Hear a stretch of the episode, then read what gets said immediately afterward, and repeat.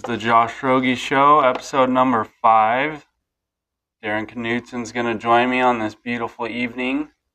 How's it going, Darrin? Going well. It's Friday. It is Friday. Thank goodness. So, uh, let's hear it. Where, where'd you grow up? Same place we're sitting at, 54 years, same driveway, Where's that? Clatskanie, Oregon. What's so, what's so good about Clatskanie, Oregon? Why haven't you left? We're far away from Portland, close to the coast. Uh, my grandparents, great grandparents, right across the driveway. Uh, back in the 60s and 70s, all my uncles and aunts lived in the same part of the road. Uh, great place to be, surrounded by timber. Got a river. Don't got to very very far to get away from all the, Chaos. the chaos. That's true. Yeah. All right. What, what, was it like growing up in this area? a lot of history here. So, uh, you know, I look back at my earliest memories of my grandma and grandpa coming out, all my aunt and uncles. Uh, they had stories of playing in the creek and pictures. So, I found stuff from my great grandma and grandpa out here. And when I uh, raised kids out here, they found the stuff that, uh, like the axes that I left in the woods that I got spanked for. They found all my stuff That's cool. and they found uh, like old forts and old bicycles that I had out here. So it's uh, a lot of generations out here. Nice. How many acres? Uh, we got two different parcels, uh, just under six acres. Nice. Right on. So, uh, you grew up here. So, uh, how was school? Were you a troublemaker or? I was a little hellion. I was not good. You know, we always wish we could go back in time and change things. I, and I wish I would have studied uh, the government and history a little bit better. Yeah, Uh, but that's what we do. We raise hell. that's right. and uh, I'm still friends with most of my teachers. Uh, we had a, a teacher by the name of uh, Joe Kirkland. I got in a fist fight with him when I was in school, and uh, now he's a good friend of mine. Served with him for many years in the fire department, and uh, good man.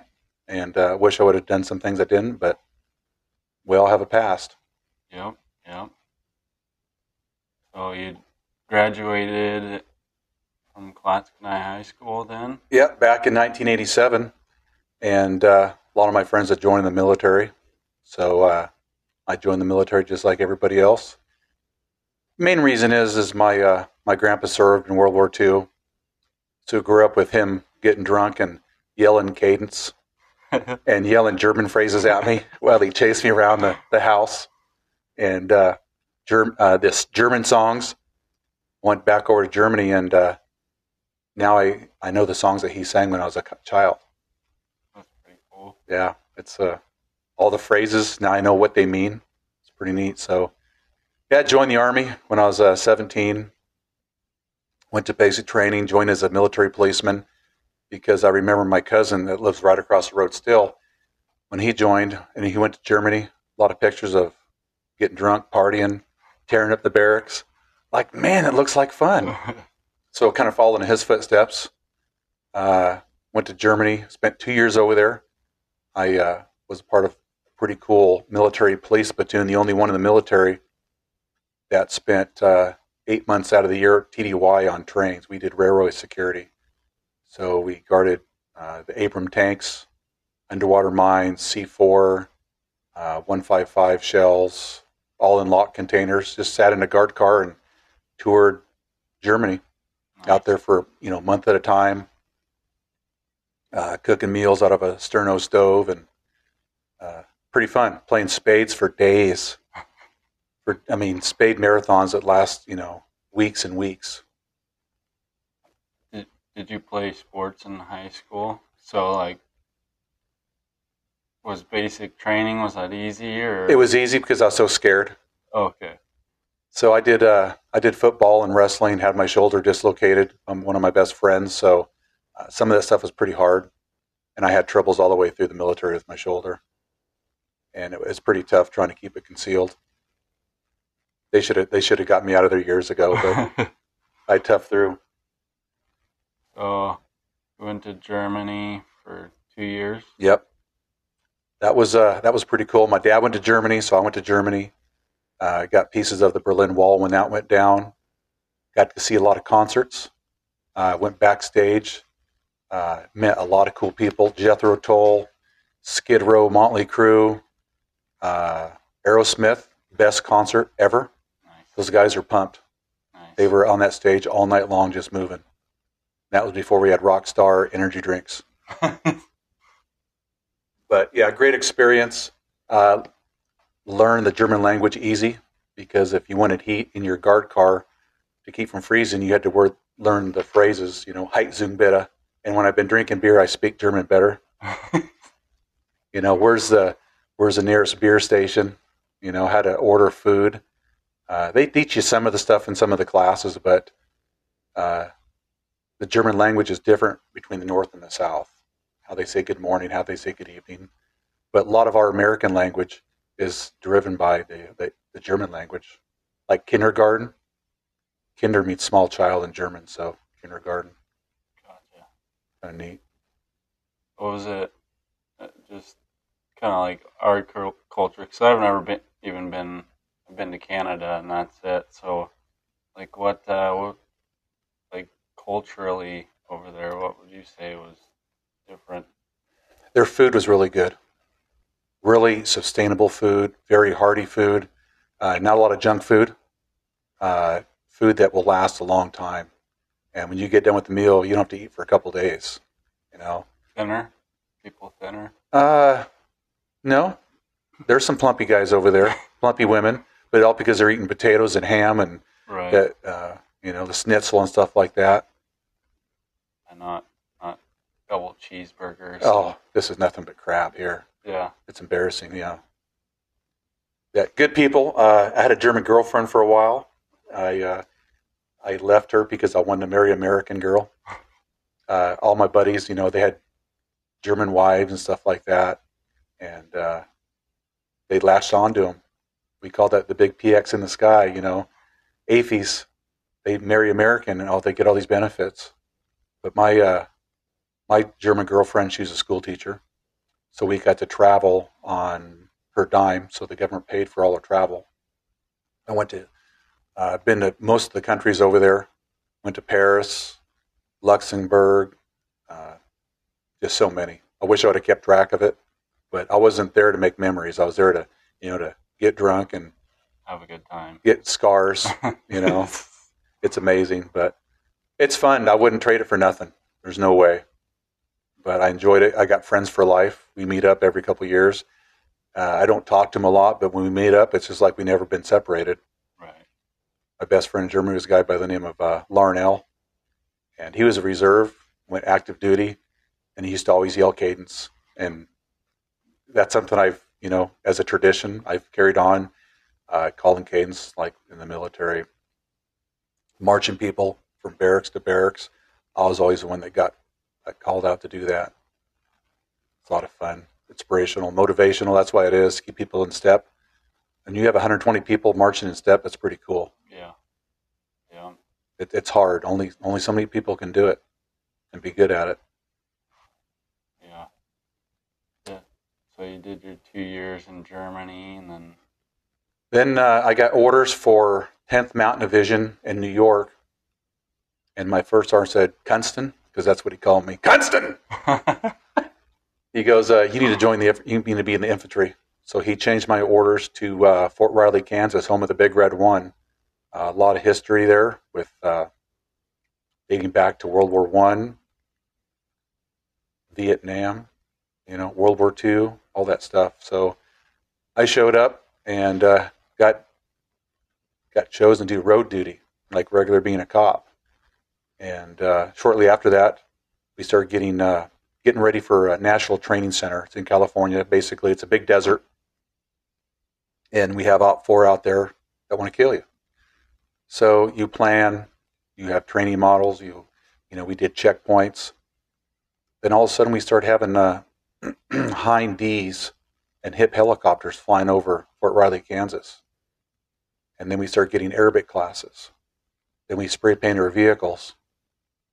Then I was in a place called uh, Bushwhackers. It's a comedy club in Manhattan. Hey, uh, hey, Darrin, your unit just called, just like in the movies, you know. I called my CQ and he goes, Yep, we're going. So 18 hours later, we landed in Kuwait. We had all our stuff packed up, and I remember throwing my plants out the window. I was still drunk from the from the club, putting on my chocolate chip uniforms, kind of stumbling. Put everything in the boxes, and we shipped out and arrived in country, and that started the uh, the air war. I was over there. I did seven months total during Desert Storm. Uh, we did a different MP mission, so instead of guarding gates and stuff like that, we were pretty much like uh, the desert rats of World War II. We're in the desert. We had a platoon of 21 of us, and we had like five vehicles. We just drove around the desert, uh, basically doing reconnaissance. Uh, one time, I uh, we had reports of tanks coming across the border. We went over there. It was camels. One report, they saw Jesus on a camel or a donkey. Went out there. It was a, it was a white bag that was rolling across the desert. But that was it was cold. It's cold as I've ever been in the desert, and we didn't bring all this, all of our uh, cold weather gear because it's a desert. It's hot. Right. Negative Ghost Rider. Right. It was colder than hell. Uh, we had very little. I had two duffel bags, a rucksack, and a helmet bag with my letters in it. We listened a lot of tapes. Uh, back then, they had a little thing called a Game Boy. That's all you had. You know, you play it so much, then it'd be in your head. You're trying to sleep, and the blocks would be dropping. Like, all right, no more of that. No more Tetris. Yeah, it's uh, it takes over. Uh, did night duty. Um, we, I don't remember sleeping a lot. I remember sleeping in the Humvees. Uh, a lot of MREs. I had some pretty good guys. Uh, my team leader, Corporal Barnhill. A lot of the things that I've carried with my military career is stuff that he taught me. You know, how to take care of people, how to do the right thing the first time. Uh, because if you take care of your guys, they'll take care of you. And a lot of leaders don't uh, don't know that. It's easy to take care of people. You just got to listen. You know, it's uh, it's a tough game sometimes. But Desert Storm was quick. I remember one time we're sitting. We got alerted, so we were QRF at this time. Stands for uh, Quick Reactionary Force. So the five vehicles got in a convoy, got ready to respond and everybody's sleeping. You sleep when you can. So I had a red lens flashlight. I was reading a book, and this guy came up and knocked on my window. And I said, "Yeah." He goes, uh, "Give me the book." I said, "I'll give you the book when I'm done." He kept knocking the window. I said, "Listen, I'm not through with the book. I'll give it to you when I'm done." All of a sudden, he ripped open my door. It was uh, Sergeant Major, and uh, he took my book. Then here comes my first sergeant. So I'm down there doing push-ups and sit-ups in the dark with night vision goggles on, so we, you know, still stay in operational status. And he gets me up at parade rest, and he's chewing at me. He's spitting at me. You know, at one point, I thought we were dating for a couple minutes. he was up in it, and uh, he goes, "You see that light over there?" He goes, "The air war just started, and you're reading a book." I said, First Sergeant, I'm the only one awake out of 21 guys." He just looked at me like, "Hmm, interesting." So that's how I started the air war by doing push ups. So my punishment was as we get ready to do the ground invasion, I was to issue my platoon all the claymores, AT 4 missiles, all their ammunition. So it's kind of an honor. I still got the book though, a little ripped up, some sand in it. Cool. So part of being the Big Red One, uh, First MP Company, as my platoon sergeant told me, they captured and or processed 12,000 prisoners Wow. during the Gulf War. My platoon of 21, we captured and or processed 9,000 of those. Jeez. They divide the company into general support and direct support. So we had two platoons of direct support. Uh, if you went out to take a dump, you always took your weapon. You always come back with prisoners. Uh, Schwarzkopf saved a lot of lives. General Schwarzkopf did. He starved the army. He starved them to death so it saved American lives. Cut off their supply chain, and he weakened the military. That's why we won. It wasn't because of technology, you know, with Apaches, soften up the targets for the radar and stuff. It's because the soldiers lost the will to fight. And one reason when they surrender, they take their boots off and leave them alongside the road. The best time was when we had a bunch of them in the back of the deuce and halves and five tons. They left their boots in the back there and also the gas mask. So that tells me one thing that they're not willing to fight anymore, plus there's no more chemicals. Like, all right, we can take the stuff off. And I just remember days driving for days and nights, and we have a big old open area, and our vehicles are close together, and we had camo nets in front of the vehicles, and we go to sleep driving, and then you'd bump the other Humvee, and you stop, wake up, and that's how we get sleep on the run. Uh, it's amazing, you know. War is hell, but also can be uh, you get tested in war. So if you uh, took shortcuts during training, they're going to show up in wartime. But if you, you know, did what you're supposed to in training, with listening to your leaders, you know, you'll do fine in combat. It was, uh, to me, it was easy with my guys because we trained pretty hard. We always did the right thing. Uh, the guys that took the shortcuts, it really showed. They could do the basic stuff. And even now, you know, it could, it's still visible with the wars we have today. Right. You got to train. You got to train hard. Uh, you got to train like there's no tomorrow. You know, staying up late, reverse cycle training, uh, half rations, half water. You got to train yourself so when those hard conditions come, they're easy. You eat it up. Like, all right, now what's next? The biggest thing of uh, Desert Storm is I didn't realize it, but after the war, uh, Timothy McVeigh, he uh, blew up the Fred P. Murrah building. He was in my division. He also guarded uh, the peace talks with General Schwarzkopf and the Iraqi generals. So he was on an overpass just a couple clicks south of the actual the meeting. And every morning we'd drive up and wave to him and his crew. And then after that happened, 60 minutes to the story, and it showed him shaking hands with General Schwarzkopf going into the breach. And it showed what he did. I turned white. Like, man, I we waved to that guy. Uh, one of the best books I've ever uh, read called, uh, written by Timothy McVeigh's lawyer. It's called American Terrorist. Great book. You can see how a great soldier, a good soldier, uh, turned to be a, you know, what happened, a killer. And uh, we went too far. But great story. Uh, I hate the heat.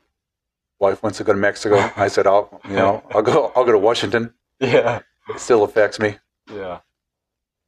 But that that, that war ended and uh, came home and got out of the army a couple months later. Did my four years and life is going on. Right. So, uh, for like kids, you know, obviously this generation is by far different.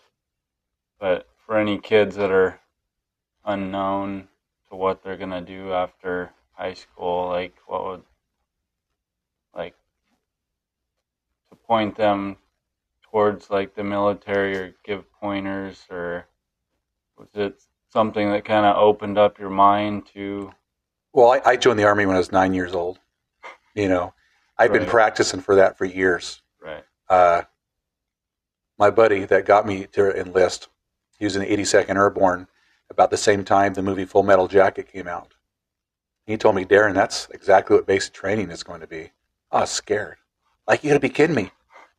So I maxed basic training. I was so scared that I, you know, it's amazing what you can do when you're scared. Right. But I excelled, and uh, couples just laughed, like, bring it on. Uh, basic training is the best part of my life. Uh, it was amazing. And, you know, with the youth, if, if anybody, you know, the military is not for everybody, just like college isn't for everybody. I serve with people that should have went to college. They're really smart and they can, you know, better themselves. But I don't want to make the military mandatory for everybody, you know, and not just the people that uh, the judge says go join the army. But if people want to be challenged to another level, they won't be challenged any more time in life instead of this, really going to the army or the, you know, any any service and it's amazing what you can do when you press yourself. But you got you got to have a challenge. If you just you know see average, you're not, you're not going to do very much in life. you can be challenged and continue to go forward and be motivated for the next thing. Right. But I still think the military has to be an all volunteer force. You know, in case of wartime, you know, you get people that don't want to be in there that there's like a cancer and just erode from the fighting force. But I think it still should be a an option for, for kids and adults. I, I serve with people that are older than me. You know, they got kids and they had to join the army for, for money. My wife's great grandfather was a German immigrant. He came to America, went through the Statue of Liberty, became an American citizen, joined the army to make some money, and that was uh, World War One. Wow. He went over there as a as a soldier for America. I still have his helmet. It's pretty cool. That is very cool. Cool history. Anything else you want to add from your experience in the military? Uh, I did 29 years and, and nine months. Uh, there's a lot, you know. That's gonna be another episode. You only cover so much, you know, in an hour. yeah. Uh, it's it, it's a lifetime, you know, and the more uh, I'm really into history and learning, all the wars are the same. Only thing that changes is technology. You know, Right. nowadays they have heat. sit- They have heat. Uh, they can see people. Uh, we had night vision. We thought that was pretty cool. Uh, now they have drones. Boy, if I had a drone, Did uh, when you you were over there in Desert Storm, did they have any of any of that sort of like night vision? we had night vision goggles. Did, did they have any of that? No, they had nothing. They they had pockets with bread dough in them, razor blades for shaving, uh, and canteens. They didn't have nothing. Uh, I remember clearly that they were so scared of the Marines that all the weapons were pointed to the east because we told them that the Marines going to land in Kuwait. so all the tanks we came in con- uh, contact with are all pointed the other way. Like why is that? Then we got word like yeah it was a feint. Yeah they didn't have very much. But you know they're still soldiers. Uh, i remember this one guy we uh, we uh, captured a whole bunch of them and we had them sit around a fire and we just got told that we could wear a combat patch with a big red one patch and i'm sitting there trying to sew up because i'm proud as hell and this pow looks at me he goes hey and I threw the shirt at him. He threw it back at me. It was already done. So I'm one of the few guys that has his combat patch sewed on by a POW. But that's also how I learned to speak Arabic, is through the POWs. And we did a lot of medical training on them. They had a lot of wounds, uh, a lot of foot foot issues. We did a lot of IVs. And with all the prisoners we captured, we only had a problem with one of them he was a warrant officer in Safwan, and he was drunk, and he was eating all his soldiers' food. He came through the checkpoint. He was a he looked like an NBA player. He was huge. We're trying to pull him down to his knees, and it took like four of us. Wow. And uh, yeah, one for the record books. Yeah, great career. Uh, retired in 2017. Uh, one thing on my bucket list, I'll always want to be a platoon sergeant. I had a great platoon sergeant during Desert Storm, and I kind of lived my my career emulating what he did for us. So it's something that I, I take pretty personal, and it's it's a very rewarding. I spent several years as an acting first sergeant. That's probably one of my favorite jobs. Also, is taking care of the problems at hand, and not have to go to committee and have people vote what we should do you have direct responsibility over a soldier's life and his well-being, and you can fix things within seconds and minutes, and and steer that uh, soldier in the right direction. Yeah, that's pretty important. What else you got for me, Josh? I don't know. What else? What else do you got for me? Well, uh, you know, 30 years is a long time. a lot of deployments. Uh, we did the Winter Olympics in 2002, 17 degrees. It was right after uh, you know 9/11, so got to work with the Secret Service, got to work with Homeland Security, FBI, the Treasury Department. I tell you what, those guys are more professional than we can ever fathom. purely, purely, it's amazing. You ever get a chance to read any, books from those guys or see their podcasts? It's uh, it's amazing.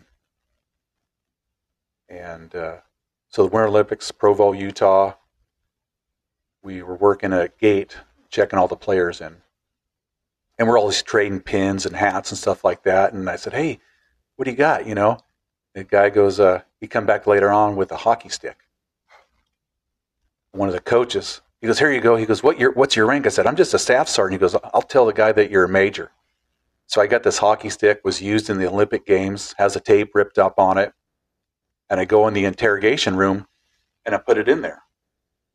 I tape it to the bottom of the table, and I go back out to my post, and uh, a couple minutes later, here comes the big guys, the the the guys in charge. Hey, K Nut, where's it at? I said, what? The hockey stick. Okay. So we go in this interrogation room. He goes, where's it at? I get on my knees and I pull this duct taped hockey stick out, and they're all holding it. I'm like, man, I'm gonna, I'm never going to see this again. And they all pass it around, and hey, man, this is pretty cool. And they gave it back to me, That's pretty cool. and I still got it. Nice. uh, had a hell of a time getting on the plane, but it's amazing. You know, they had a lot of security, a lot of cameras. Our uh, our people can sleep pretty good knowing that we got those professionals out there. Yeah. Got a lot of pictures. Wish would have took more. Uh, did a lot. You know, National Guard here in Oregon.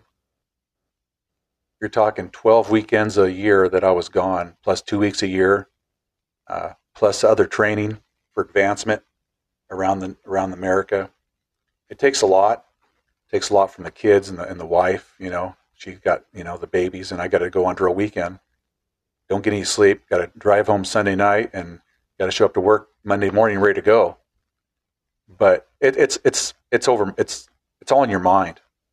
If you're if you're weak, you know, we we see it for days because we have to, and if you train for it, you can do it. But luckily, uh, all my coworkers, you know, they had to work overtime. So when I was gone, never had any problems. So when you talk about support, uh, those are those are the people that I want to want to say thank you to. Uh, no complaints from them at all. Pretty cool. There's more. There's more coming. You know, just it's going to take a while to get all this out. Yeah. I always told my wife I want to write a book someday when I learn how to spell. hey. Yeah. I, I grew up in concrete, so I don't know how to write or spell either. So I, I, I prefer speech. yeah. You know. Yeah, no, uh, that's pretty cool. Those those relationships that you've built that you know they stick with you, and those people that have taught you, whether it be good things or bad things, you know, through your career, you can pass those off to your kids and your coworkers now, and Yeah. What's nice about that is, you know, you sometimes you learn more from the bad guys than you do the good guys. I've had, I've been pretty damn lucky.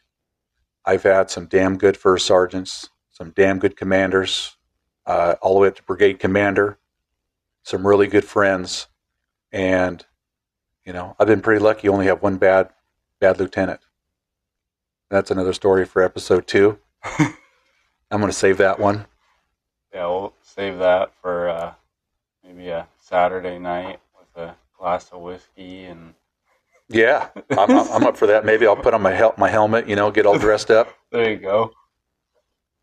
Yeah, it's been great. You know, uh, thirty years. That's a long time. I would really want to add up all my flights and how many hours I've been away from my family, but there'd be no stories. Yeah. You know, no legends. You know, get me drunk around a campfire and like, all right, kids, go to bed. Uh, you know, it's all all cool stuff, all fun stuff. You know, uh, no bad stories. You know, because when it sucks, that's when that's when I get stronger.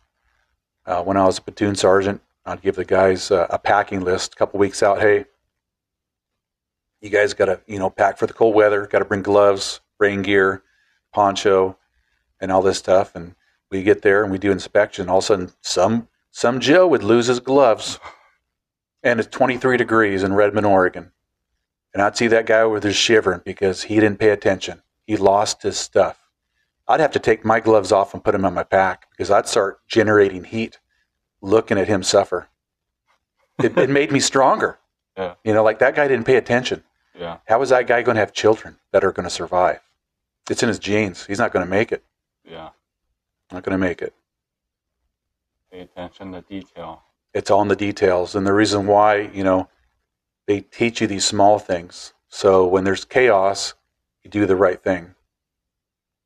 And it's easy if you, if you do the right thing because you get used to it.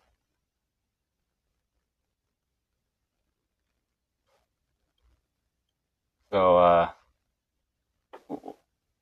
how did you end up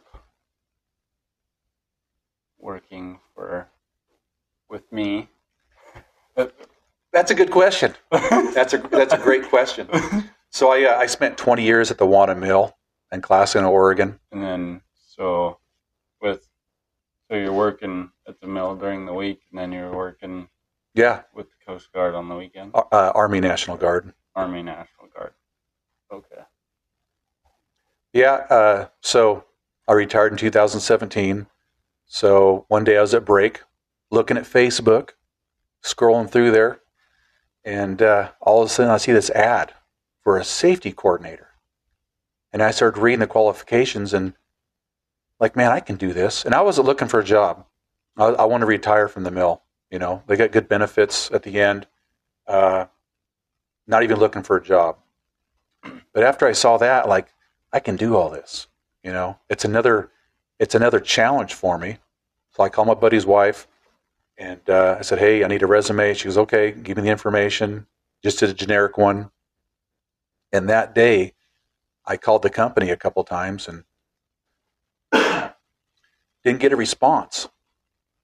And like, it's kind of weird, you know. And I, I stalked the company. I went on Facebook and looked at all their employee comments and all their pictures went on other forums to learn about them. And uh, one thing that the owner said in a comment in a magazine, it said, uh, I want people to retire from my company and not leave. And like, what's going on here? You know, be like I'm 21 again. This could be a game changer. So the day that I contacted the, the company, they actually had an employee pass away. He had a heart attack, Big John. And later on, I got a, a Facebook message from a lady that said, "Hey, I'm sorry we didn't get a hold of you. We had a uh, a gentleman pass away," and I said, "Hey, please take care of that guy's family and your and your crew, and call me in a couple weeks." Well, they did, and uh, I got my resume. I went and changed. I wore uh, wore nice clothes. I show up in St. Helens, and uh, the owner looked at me. He goes, must be nice to wear nice clothes. I said, man, I already changed twice today. He goes, what's that in your hand? I said, a resume. He goes, we don't be needing that. I sat down with the owner for two and a half hours. I learned a lot about him and his wife and the company. And uh, I decided right there I'm going to work for him.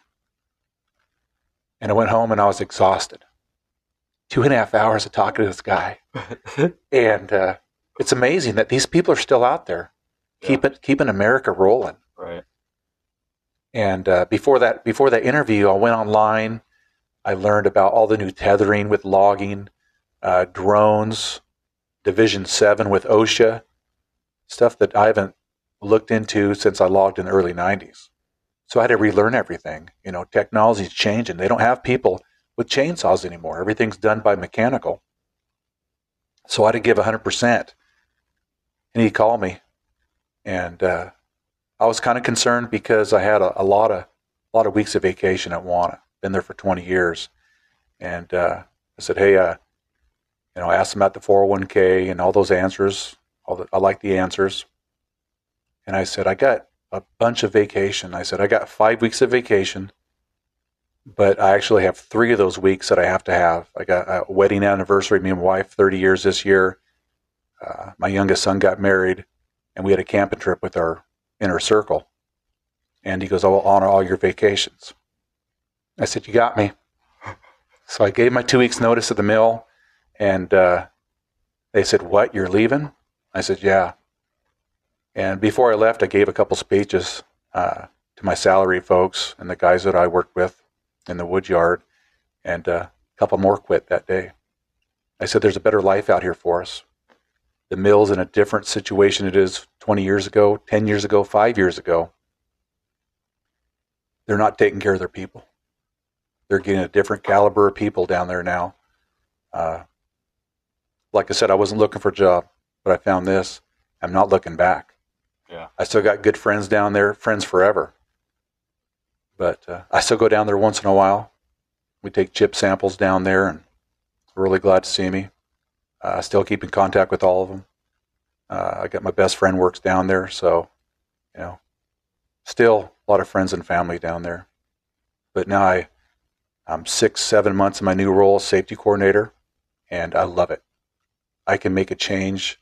I can make a direct impact in the company every single day. Uh, there's no committee. I just know what the company owner and his wife, I know what they expect out of me. And I know what they expect out of their people, so it's easy to come up with answers, you know. But a lot of it is listening now. I can't be Sergeant Knutson anymore which is awkward, but it's actually easy. Right. You know, uh, my my best friend, Dan, he's excellent communicator. He listens. I've learned so much from him just being around him, hunting, fishing. You know, around the campfire. Uh, there's still some good people out there. Yeah. But you got you got to hunt for them, and uh, so it, it, makes my job easy. Uh, first thing he told me was, "Don't carry a big stick." The owner of the company did. I go, okay.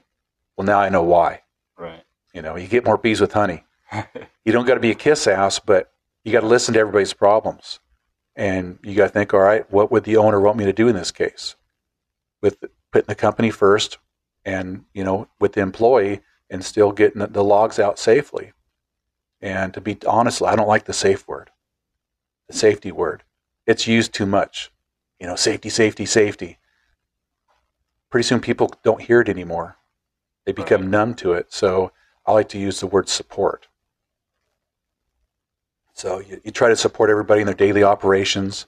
You know, I go out of my way to make sure people have everything they need to uh, to get the logs out, and it's easy.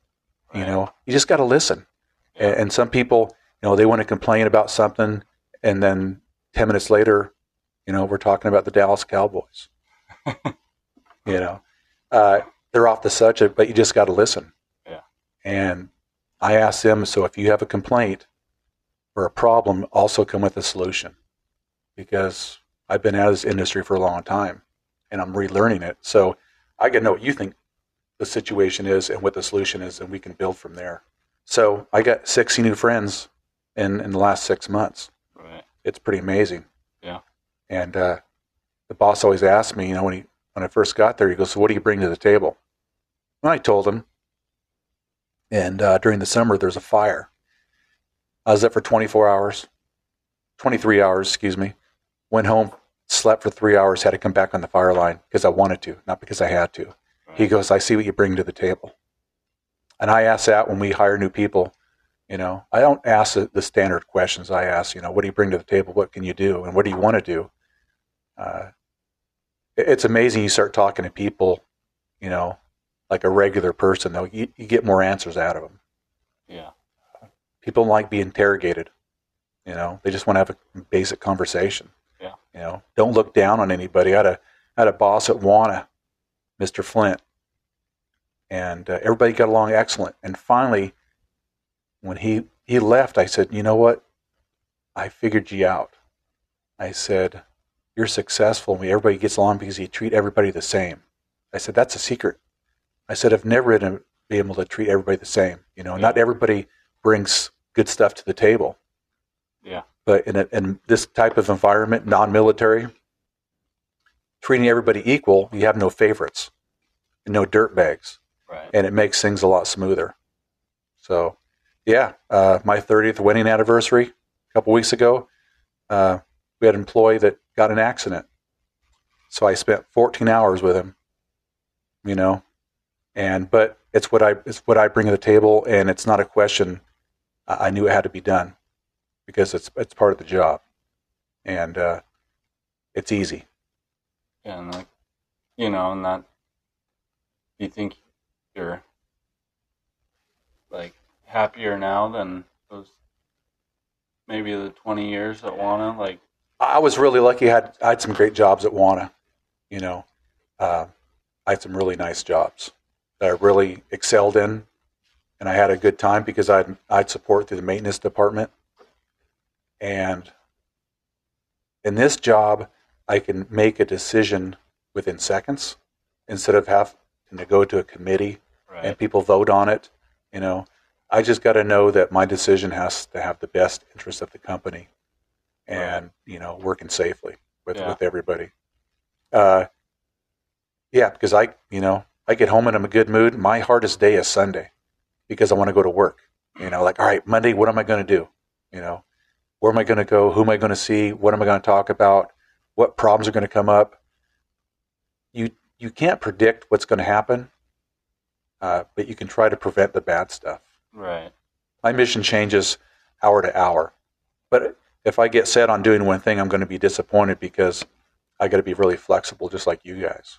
Yeah. You know, things change, conditions change, weather changes. Yeah. Yeah. So you got to be that go-to guy. So the more you learn, the more you do, the more you know you can be counted on. That's why for you guys, hey, you can rent a forwarder can you do this? You know, if you can do four different jobs, you don't get to go home. You get to stay and work, Yeah. pay the bills. Yep. That guy that only wants to do one thing, he's going to go home when it rains. Yeah. There's a lot of people that just kind of set in their same routine, do the same thing.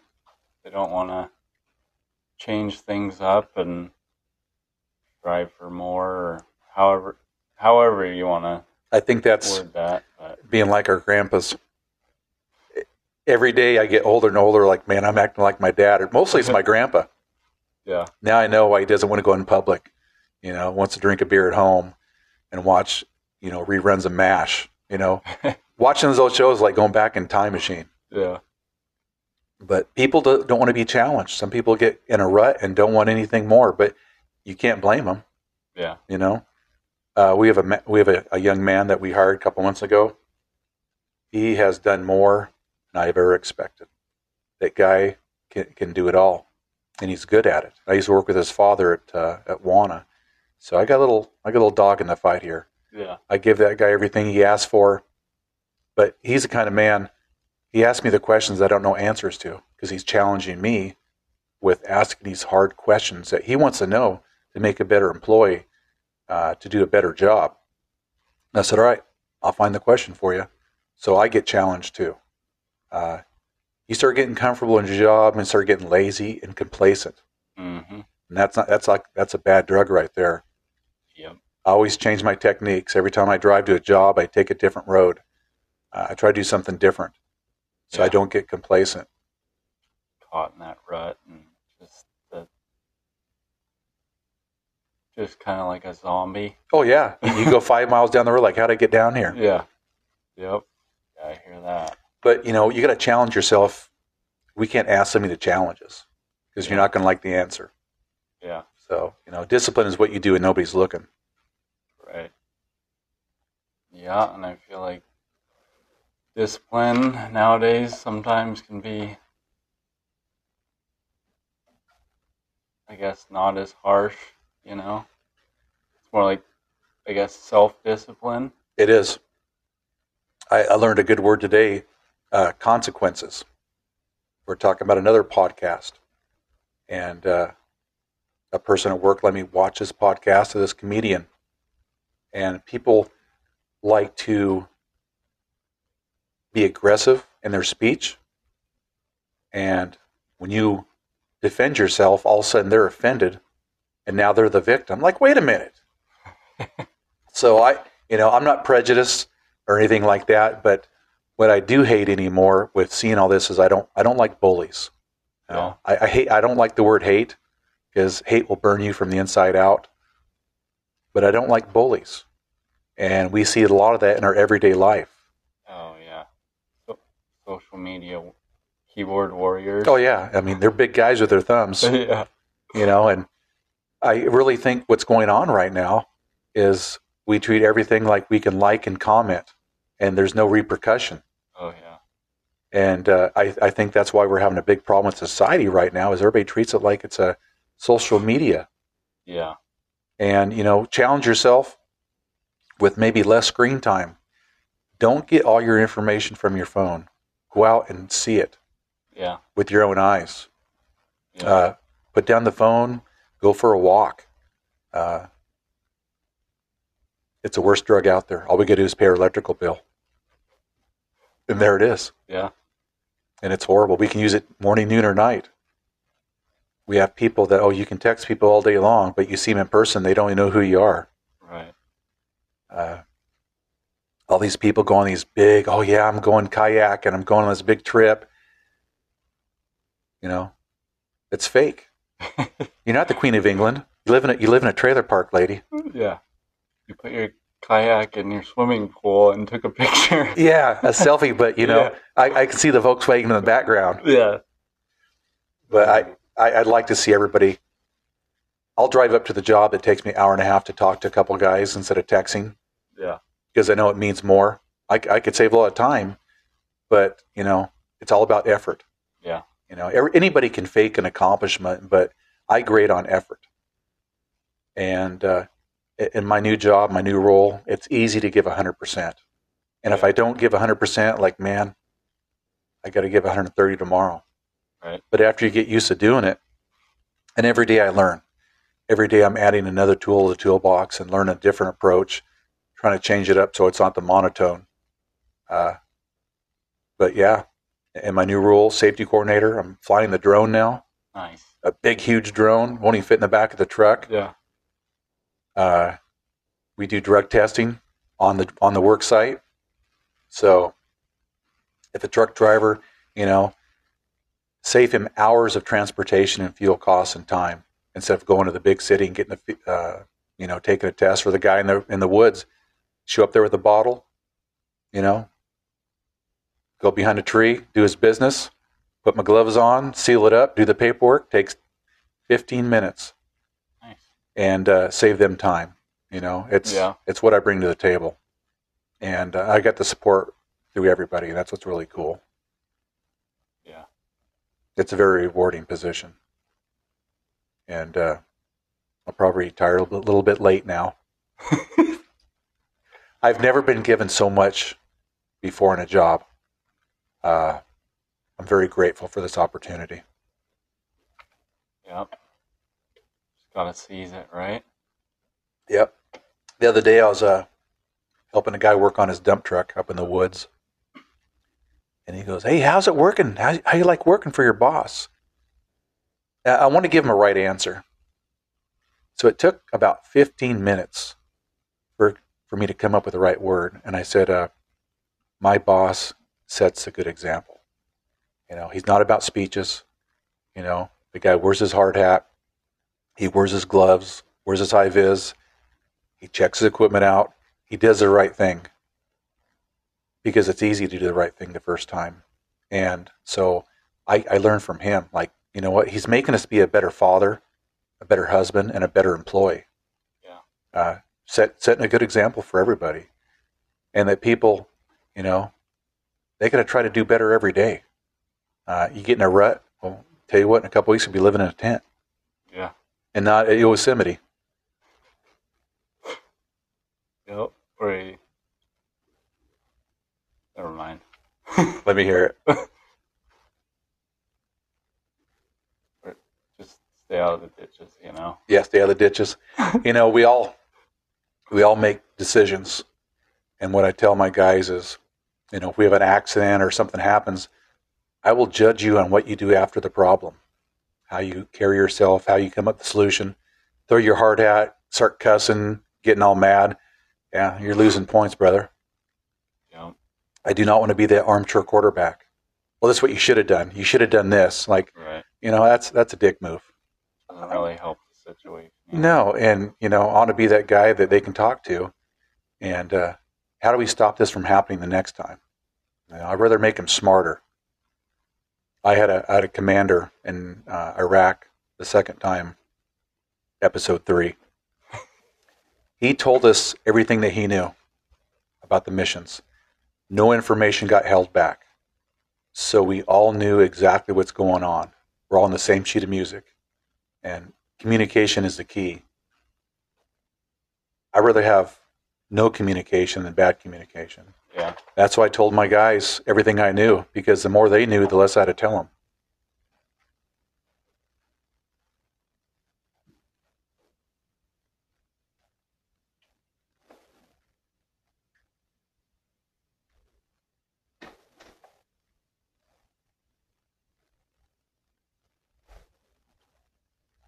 What else you got, Josh? hey, we can wrap it up now, and Save stories for later. Yeah, Episode two. yeah, we can come up with a game plan for episode two. I like it. All right. Well, thanks for your time and thanks for your service, and I'll probably see you next week for our safety uh, meeting. Hey, thank you for the opportunity. I mean, this is uh, it's kind of fun. Yeah. Uh, might be better than writing a book. Yeah. Maybe we'll see. All right, thank you, Josh. Thanks.